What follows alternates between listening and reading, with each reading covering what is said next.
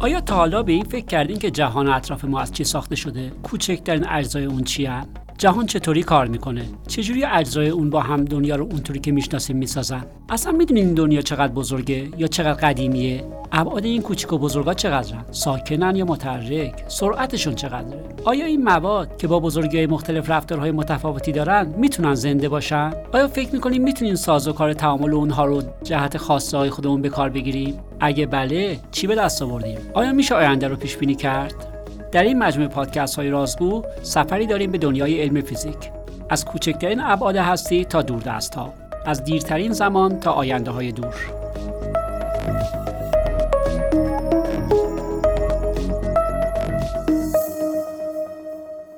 سلام. مهمان امروز ما آقای دکتر سهراب راهوار استاد فیزیک دانشگاه سنت شریف هستند. امروز می‌خواهیم در مورد سیاره های فراخورشیدی و امکان وجود زندگی در جایی خارج از زمین گفتگو کنیم. آقای دکتر جایی از آرتور سی کلارک نویسنده کتاب های علمی تخیلی شنیدم که گفته بود دو احتمال وجود داره. یا ما در جهان تنهاییم یا نیستیم. هر دو به یک اندازه وحشتناکه. نظر شما در این مورد چیه؟ چقدر احتمال داره که تنها نباشیم؟ بله منم فکر می‌کنم که هر دو تا مخصوصا تنها بودن خیلی وحشتناک هست که اگر تصور کنیم که ما در جهان تنها هستیم. ولی هر سال که منجمین در مورد سیارت فراخورشیدی دارن کار می‌کنن به احتمال دوم بیشتر نزدیک میشیم. یعنی که احتمال اینکه ما در جهان تنها نباشیم بیشتر از اینه که در جهان تنها باشیم هست. چطوری به این می‌رسی؟ خب با در واقع تعداد سیارات فراخورشیدی یا سیارات فراخورشیدی در واقع سیاراتی خارج از منظومه شمسی هستند تعداد سیارات فراخورشیدی هر سال در واقع از نظر شمارش بیشتر کشف میشن. و بعد در تعدادی از اینها امکان وجود حیات در واقع هست. و حالا رصدهای بعدی باید مشخص بکنه که این سیاراتی که کاندید حیات هستن واقعا توش حیات هست یا نه. خب من یه سال دیگر رو ازت پرسم سورا منظورت از حیات چیه اینجا؟ آیا دنبال این هستیم که یک موجوداتی شبه بشر و هوشمند پیدا بکنیم یا اصولا المانهای اولیه حیات توش وجود داشته باشه؟ بله هر دو در واقع. هدف در واقع منجمین در ابتدا پیدا کردن علمان های حیات هستن چیزی که بیولوژیستا تعریف می‌کنن.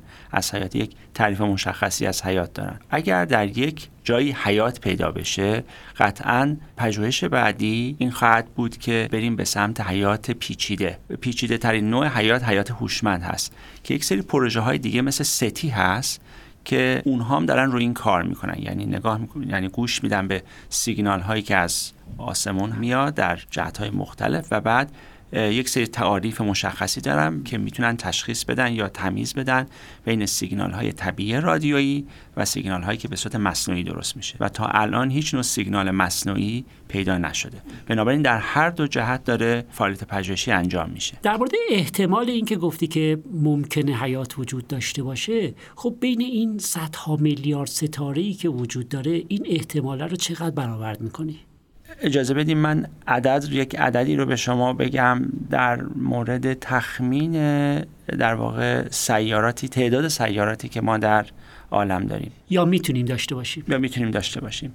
اگر کهکشان راه شیری رو در نظر بگیریم کهکشان راه شیری حدوداً 100 میلیارد ستاره داره. 100 میلیارد یعنی 10 به توان 11 ستاره. بعد اگر ما به کیهان نگاه بکنیم تلسکوپ هایی که ما فعلا داریم عددی از مرتبه 10 به توان 11 کهکشان رو برای ما ثبت کرده. دوباره 100 میلیارد کهکشان. حالا من میگم 100 میلیون یعنی که یه حد خیلی خیلی پایین. ولی عددش واقعا بیشتر از اینه چون که تلسکوپ های بزرگتر و قویتر این عدد رو بالاتر خواهد برد. اگر این دوتا عدد رو در هم ضرب بکنیم میشه ده به توان 19 ستاره در محدوده که ما مشاهده کردیم از عالم. هر کدوم از ستاره ها هم تقریبا 10 تا سیاره اگر در نظر بگیریم براشون. اگر ولی همشون که ندارن. حالا در واقع من یک تخمینی می‌زنم. ممکنه بعضیشون بیشتر داشته باشن ممکنه کمتر داشته باشن. اگر عدد ده رو هم ضرب کنیم میشه ده به توان 20 یعنی در منطقه از عالم که ما می‌تونیم مشاهده بکنیم با ابزارهای کنونی باید ده به توان 20 تا سیاره مثل زمین وجود داشته باشه. حالا برای اینکه عدد ده به توان 20 رو بفهمیم که مرتبه بزرگیش چقدر هست چون ما اعداد رو نمی‌تونیم مغز ما اعداد بزرگ رو نمی‌تونه بفهمه. اگر شما در کنار ساحل قدم بزنید و یک دونه شن وردارید از شنهایی که در کنار دریای خزر هست وزنش بکنید حدودا 4 میلی گرم هست. اگر 4 میلی گرم رو در 10 به توان 20 ضرب بکنید میشه جرم کوه اورست. بنابراین مقایسه در واقع از نظر عددی مقایسه یک دونه شن هست به عنوان در واقع سیاره زمین و کوه اورست. در واقع این خیلی خیلی بزرگتر از کوه اورست می‌تونه باشه. این فقط یک حد پایین یک تخمین پایین هست از تعداد سیاراتی که ما در کیهان قابل مشاهده داریم. عدد خیلی بزرگیه. یعنی حتی اگر احتمال خطا و محدودیت های دیگری هم برای حیات من در نظر بگیرم باز این احتمال به اندازه کافی قابل توجهه. خب سوراب می‌دونی که از قدیم و ندیم مردم همیشه سر به هوا بودن و آسمون ها رو نگاه می‌کردن و همیشه آسمون ها جذاب بوده و نجوم به معنای عامش جذابیت داشته با این حال از چه زمانی اولین مکتوبات یا اولین فکرهای اساسی برای گشتن دنبال حیات خارج از منظومه شمسی و خارج از زمین به فکر مردم رسیده بود؟ خب اگر به تاریخ علم معاصر نگاه بکنیم یعنی چند صد سال اخیر اولین بار جردان برونو این ادعا کرد که شاید در عالمی که ما بسیار بزرگ و نامتناهی به نظر می‌رسه جاهایی مثل زمین وجود داشته باشه که علل اصول اینها در واقع سیارات فراخورشیدی هستند یعنی خارج از منظومه شمسی. یعنی ما دو نوع سیار داریم سیاراتی که در داخل منظومه شمسی داریم و اینجا بحث ما در مورد سیارات خارج از منظومه شمسی. ما متعلق به ستارگان دیگه هست که بهش من اگزوپلنت یا فراخورشیدی. خب این ادعای جردان برونو منجر به محکومیت ایشون شد و کلیسا ایشون رو محکوم به مرگ کرد و زنده زنده ایشون رو سوزوندن. در سال 1600 میلادی. و درست 400 سال بعد 1995 حدودا اولین سیاره فراخورشیدی توسط دو نفر منجم سوئیسی کشف شد که در سال 2019 هم بهشون به این دو نفر جایزه نوبل دادن. در مورد تعداد ستاره ها و سیاره ها صحبت کردی. سیاراتی که ما اصولا می‌شناسیم چیا هستن و ستاره های دیگر چطور در واقع می‌تونن سیاره داشته باشن؟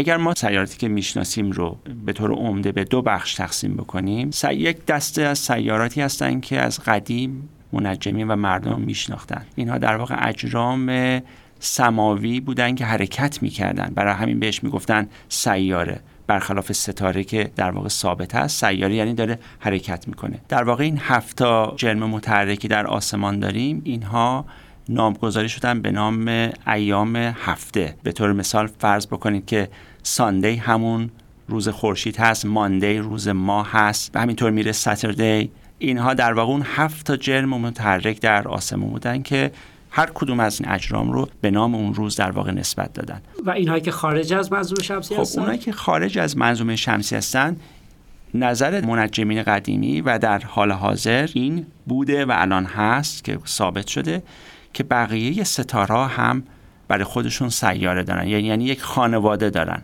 یک خانواده از اجرام سنگی به صورت در واقع بهش من راکی پلنت یا به صورت گاز مثل مشتری بهش من پرنت ستار یا ستاره والدین که وسطش در واقع ستاره نشسته و سیارات دورش در حال چرخشه. خب خیلی جالب بود صحبت که کردید. قبل از اینکه برم سراغ حیات توی این سیاره ها خوبه یه خورده در مورد پیدایش اونها برام صحبت بکنید. چون می‌دونیم که حیات در واقع در جایی باید وجود داشته باشه که انرژی مورد نیاز تعمین بشه و معمولا این انرژی یه ستاره تولید میشه و این ستاره باید به سیاره انرژی بده تا فرایند حیات ادامه پیدا بکنه. این سیارات و منظومه هایی که ما الان می‌شناسیم چه نظریه‌ای برای پیدایششون وجود داشته؟ یک جا خلق شدن یا اینکه یه فرایندی داشته؟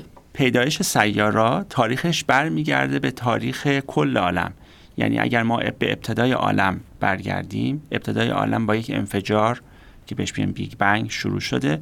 در ابتدا ما عناصر خیلی ساده داریم مثل هیدروژن و هلیوم و فوتون که نور هست. چند صد میلیون سال که از عمر عالم رد میشه یا از در واقع سن عالم میگذره کم کم این گازهایی که در ابتدا وجود داشتن شروع می‌کنن به متراکم شدن و ستارهای بسیار پرجرمی رو تولید می‌کنن. این ستارها در واقع پدر بزرگ ستارهایی مثل خورشید هستند اینها بسیار پرجرم بودن. و طول عمر بسیار کوتاه داشتن.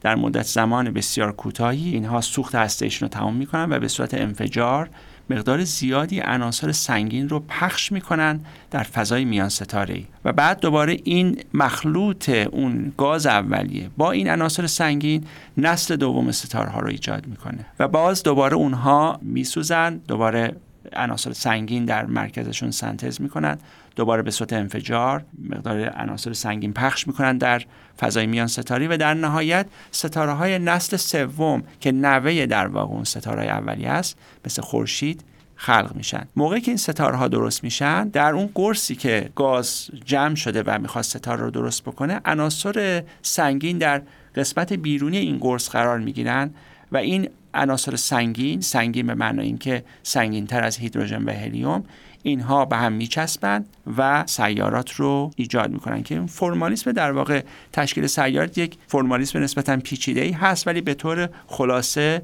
این اتفاق میفته یه سوالی که الان ذهن من رو به خودش مشغول کرد اینه که ما یه جورایی در فیزیک هسته‌ای شنیدیم که پایدارترین عنصری که داریم آهن هستش و در این چرخه های سوخت ستاره ها اتفاقی که میفته هیدروژن ها به هلیوم هلیوم ها به عناصر دیگه مثل برد کربن و بقیه تبدیل میشن تا به پایدارترینشون برسه که آهن هستش. خب هسته های سنگین از آهنی که شما ازش اسپردی چجوری تولید شد؟ بله اینها در انفجارهای ابرنواختری تولید میشن. یعنی وقتی ستاره میمیره یعنی وقتی که به ماده مرکز ستاره به آهن می‌رسه توانایی تولید انرژی نداره. در اون حالت مرکز اون ستاره میرنبه جمع میشه و بعد انرژی زیادی آزاد میشه که بهش میگیم یک انفجار ابرنواختری و در اون انفجار واکنش های گرماگیر هسته‌ای شروع میشه و می‌تونه عناصر سنگین تر از آهن رو ایجاد بکنه. خب سوراب آیا همه ستاره ها قابلیت اینو دارن که سیاره دورشون درست بشه؟ بله اگر ما به ستاره هایی که از نسل های قدیم هستن یعنی به پدر بزرگ یا نسل بعدیش که من نسل دوم نگاه بکنیم در نسل اول علل اصول ما عنصر سنگین نداریم که تشکیل سیاره بده. ولی در نسلهای بعدی می‌تونه سیارات به وجود بیاد. برای اینکه گازی که اون ستاره ازش تشکیل شده حاوی عناصر سنگین هست. اکثر ستاره هایی که ما در کهکشان راه شیری یا کهکشان های اطرافمون ما می‌بینیم اینها ستاره های از نوع خورشید هستند. بنابراین اینها علل اصول سیاره دارن. خب یعنی یه بار اینها تشکیل شده این سیارات و تموم شده یا دوباره ممکنه که این فرایند ادامه پیدا بکنه و ما ستاره های جدید با سیارات جدید هم دوباره خلق بشه برای ما؟ آیا درسته؟ بله فرایند در واقع تشکیل ستاره همچنان ادامه داره. یعنی یک فرایندی هست که از اون ماده اولیه که هیدروژن باشه و عناصر سنگینی که در فضای میان ستاره وجود داره همچنان ستاره در حال زایش هستند. یعنی شما همین الان با مناطقی از به صورت محلی در کهکشان راه شیری شما می‌تونید شناسایی کنید یا وجود دارن که ستاره ها در حال زایشن و اونجا داره سیارات جدیدی شکل می‌گیره. بنابراین این فرایند تشکیل ستاره ها و سیارات همچنان ادامه داره و ما در میانه در واقع این اتفاق داریم به این در واقع عالم نگاه می‌کنیم. توی صحبتی که ما در مورد کیهان شناسی داشتیم صحبت از این بود که حدود 70 درصد موجودی جهان ما از انرژی تاریک هستش حدود 20 و چند درصدش در واقع ماده تاریک هستش و فقط 5 درصدش هستش که ماده مرئی و این ماده هایی که ما ازش صحبت می‌کنیم هست. خب چقدر از این هستش که همچنان در عالم وجود داره به معنای اون چیزی که شما گفتین هیدروژن ها که ستاره ها رو درست بکنه و هنوز استفاده نشده به عناصر سنگین تبدیل نشده. یه تخمینی ازش داری؟ حالا عدد دقیقش حضور ذهن ندارم ولی اگر شما به چگالی یا به سهم گاز در کهکشان راه شیری نگاه کنید در مقابل سهم ستاره ها سهم ستاره ها نسبت به سهم گاز عدد بسیار کوچیکیه. فقط من از عبارت بسیار کوچیک می‌تونم استفاده بکنم. بنابراین هنوز ما ذخیره زیادی از گاز داریم که می‌تونن به ستاره ها و سیارات تبدیل بشن.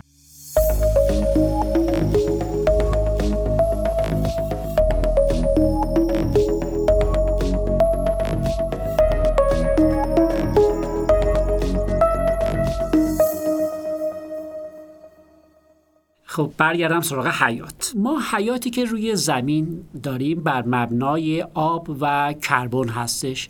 آیا ممکنه حیات دیگری بر مبنای عناصر دیگری هم وجود داشته باشه؟ خب اجازه بدیم من یک تعریف ساده ای از حیات رو خدمتون بگم. حیات در واقع یک سیستم پیچیده خودسامانده هست که یک سری دیتا توش هست.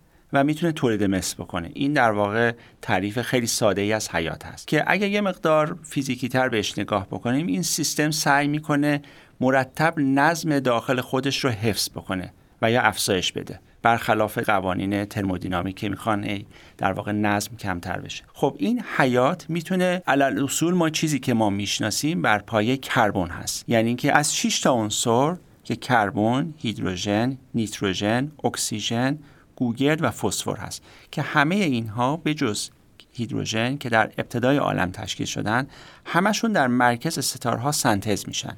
بخش اصلی تولید انرژی داخل ستارها روی همین چرخه است که این پنج تا عنصر بعدی رو در واقع تولید می‌کنن.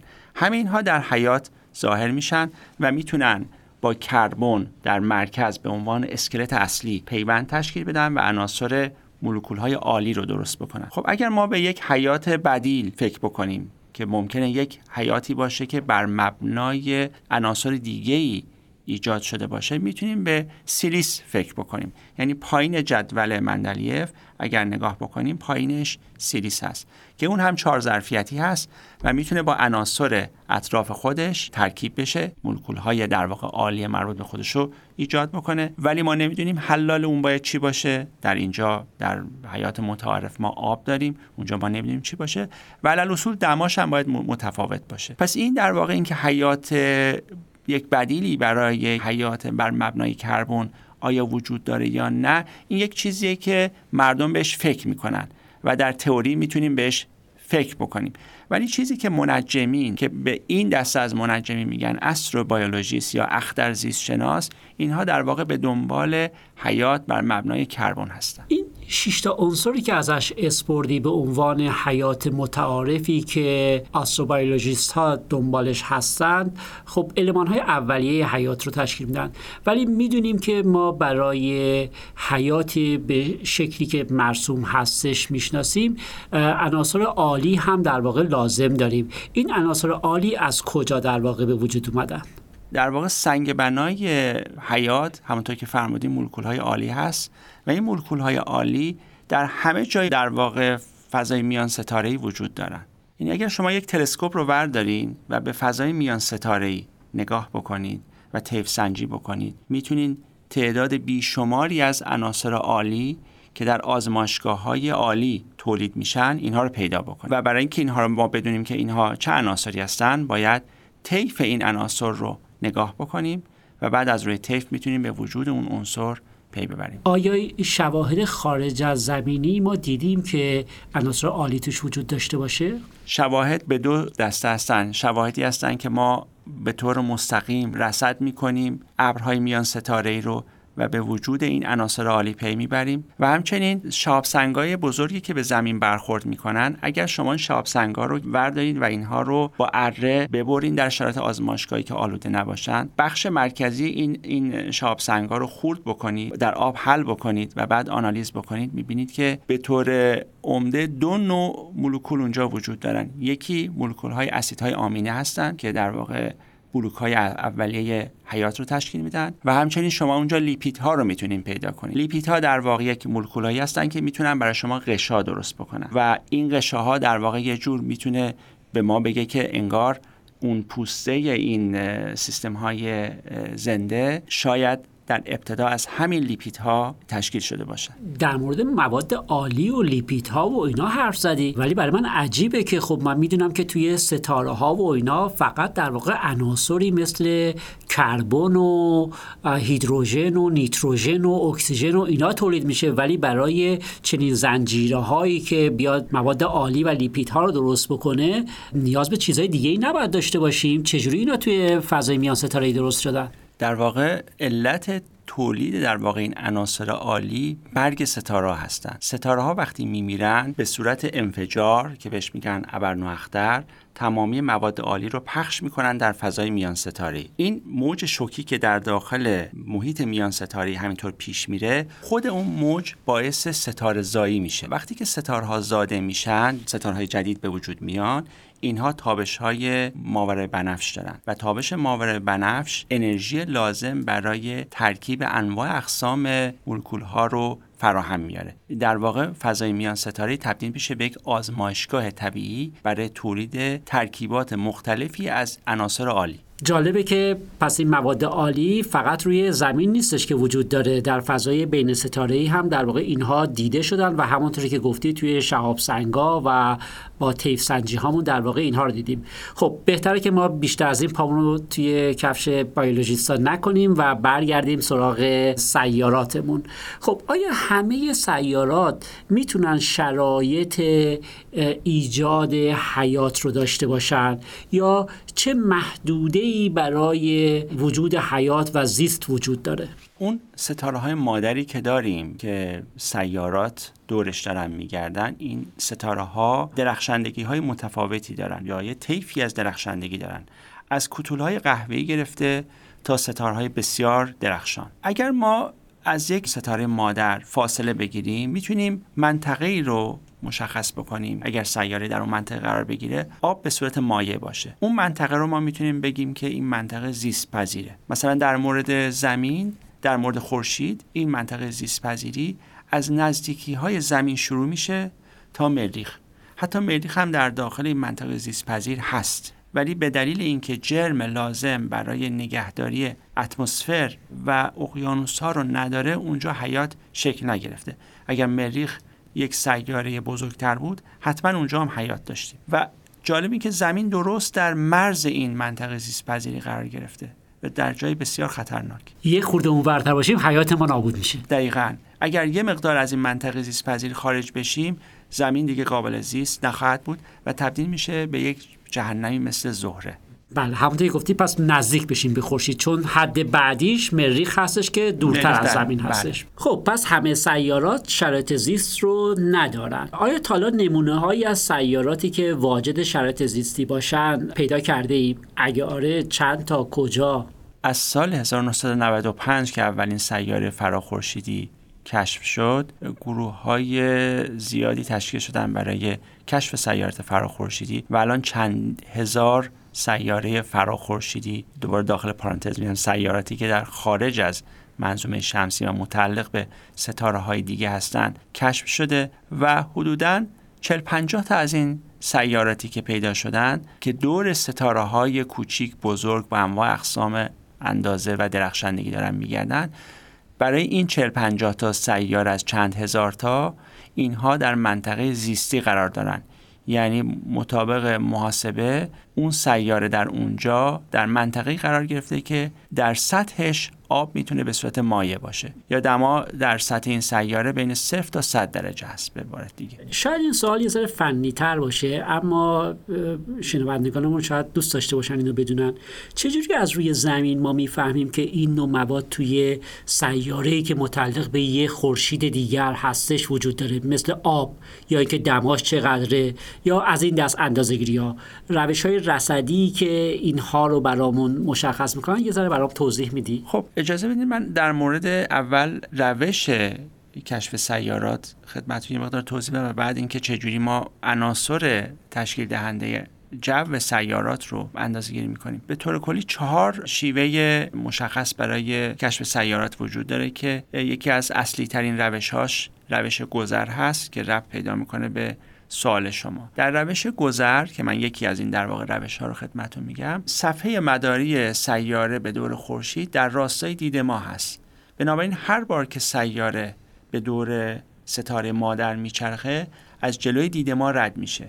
یعنی اگه ما نزدیکتر بشیم اون ستاره می‌بینیم یک لکه سیاه داره از روی اون ستاره مادر عبور می‌کنه. این ستاره در فاصله های خیلی دور هستن. ما ستاره ها رو نمی‌تونیم تفکیک بکنیم از نظر زاویه‌ای ببینیم که لکه داره از روش رد میشه. ولی می‌تونیم تغییرات نور اون ستاره رو اندازه گیری بکنیم. زمانی که سیاره از ستاره مادر رد میشه شدت نور اون ستاره مادر یک مقدار بسیار کمی کاهش پیدا می‌کنه. و از روی اون ما می‌تونیم بفهمیم که یک سیاره از اینجا عبور کرد. خود سیاره رو اینجوری دیدیم. اون موادی که مربوط به زیست هستن مثل آب و غیره رو چجوری می‌بینیم؟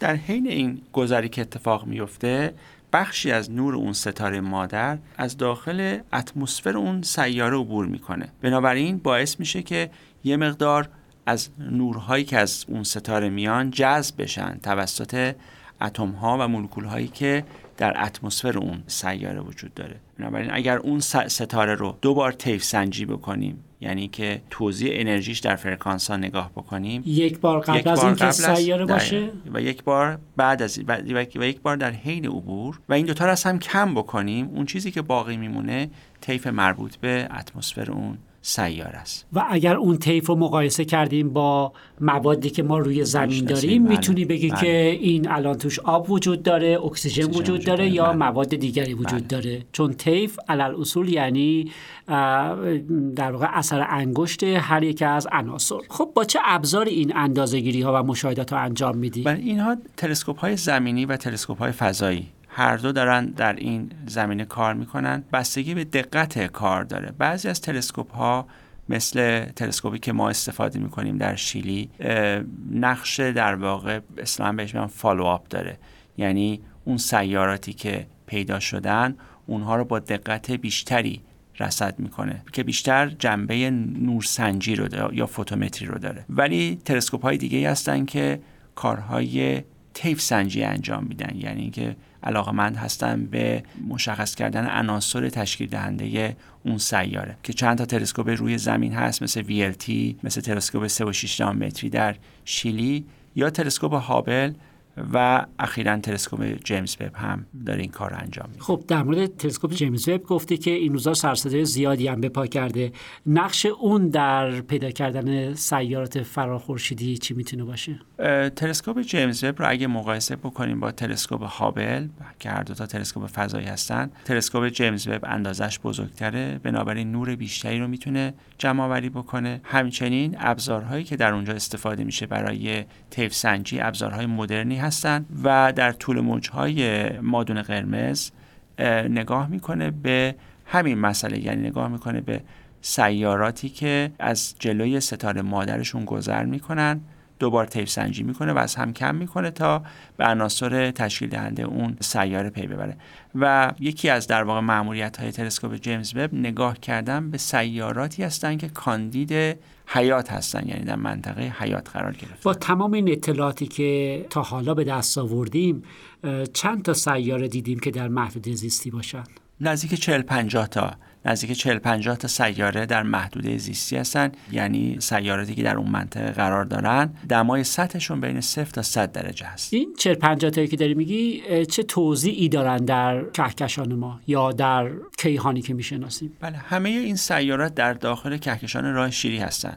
چون ما ابزار رصدیمون فقط برای سیارات فراخورشیدی داخل کهکشان به درد می‌خوره و در اطراف خورشید هستن البته در مقیاس نجومی و متعلق به ستاره هستن با اندازه های مختلف. بنابراین بعضیاشون ستاره های ستاره مادرشون یک ستاره مثل خورشید هست و اون سیاره در فاصله زمین تا خورشید تقریبا قرار داره. بعضیاشون کوتوله های قهوه‌ای هستن یا ستاره های کوتوله هستن ستاره مادرشون و اون سیاره خیلی نزدیکه و در چند روز به دور اون ستاره مادر میچرخه. یعنی سالشون مثلا هشت روزه به طور مشخص ستاره تراپیس. این منظومه ای داره که چند سیارش در منطقه زیستی قرار داره و همشون سال در واقع این سیارات از مرتبه کمتر از ده روزن. چند بار اشاره کردی به کوتوله؟ کوتوله یعنی چی؟ کوتوله منظور این که این در اصطلاحی هست که در نجوم استفاده میشه.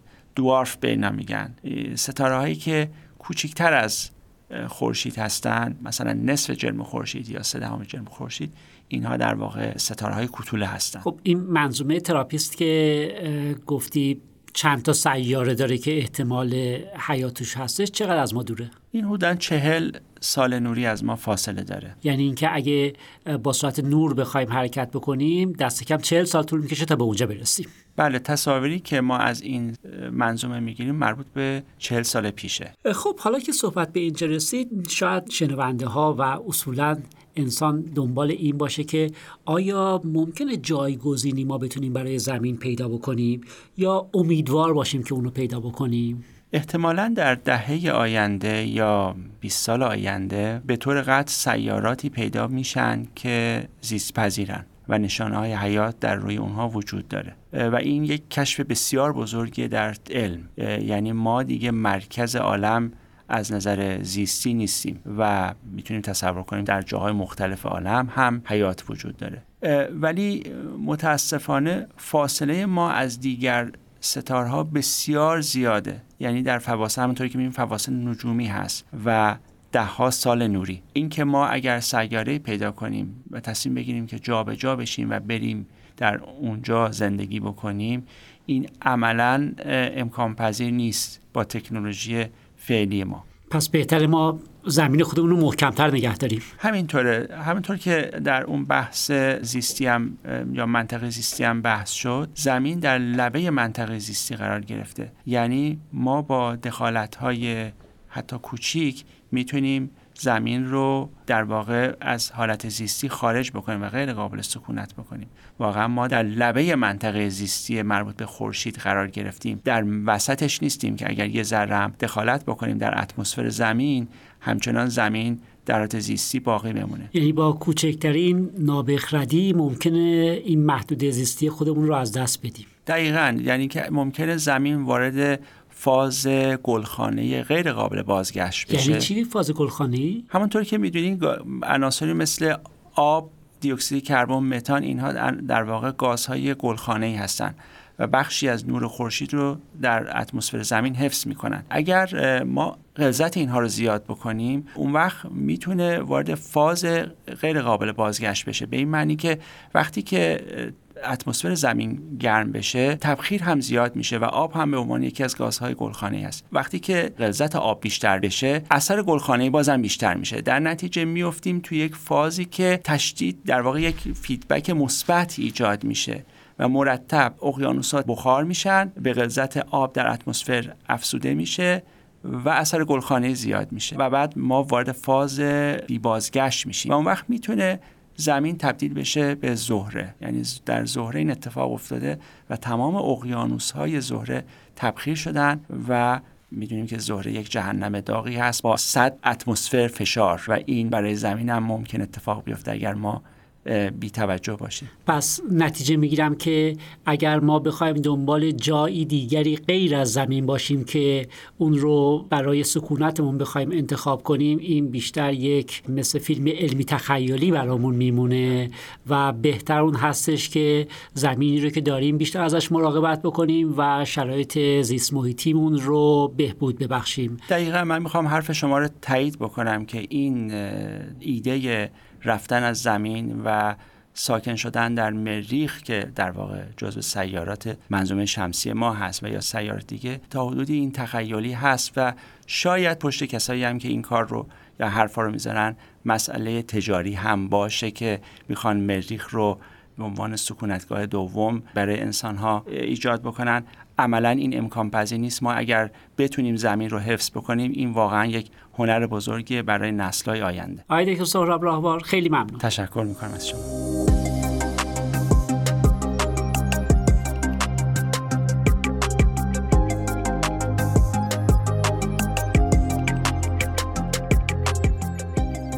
از اینکه شنونده اپیزود هفتم رازگو بودید از شما متشکریم. ما رو می‌تونید در بسترهای Castbox، Google Podcast، Apple Podcast و اینستاگرام بشنوید و دنبال کنید. من حمید رضا مشفق، استاد فیزیک دانشگاه تهران هستم و روزهای خوب و سرشار از سلامتی رو براتون آرزو می‌کنم. هفته بعد منتظر ما باشید. خدا نگهدار.